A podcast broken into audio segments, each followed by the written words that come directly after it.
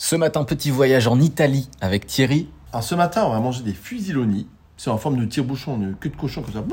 On les fait al dente. Et avec ça, on fait un petit pesto. Ça, j'adore. On fait un petit pesto de l'ail des ours. Évidemment, vous l'avez bien, votre ail des ours, hein, que vous cherchez en forêt. Vous l'avez bien euh, avec euh, de l'eau et du vinaigre blanc.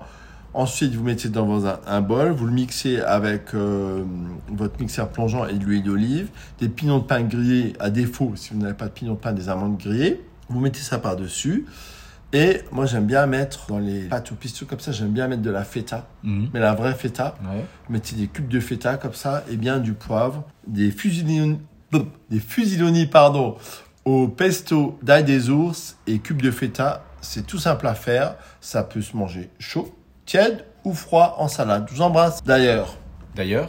d'ailleurs, je suis bientôt en congé. Je vais prendre changer d'air. Ah. Oui. Et donc, euh, je vous remercie de votre fidélité. Et Quentin, on se revoit lundi 24 mai. Ça marche. Le rendez-vous est pris.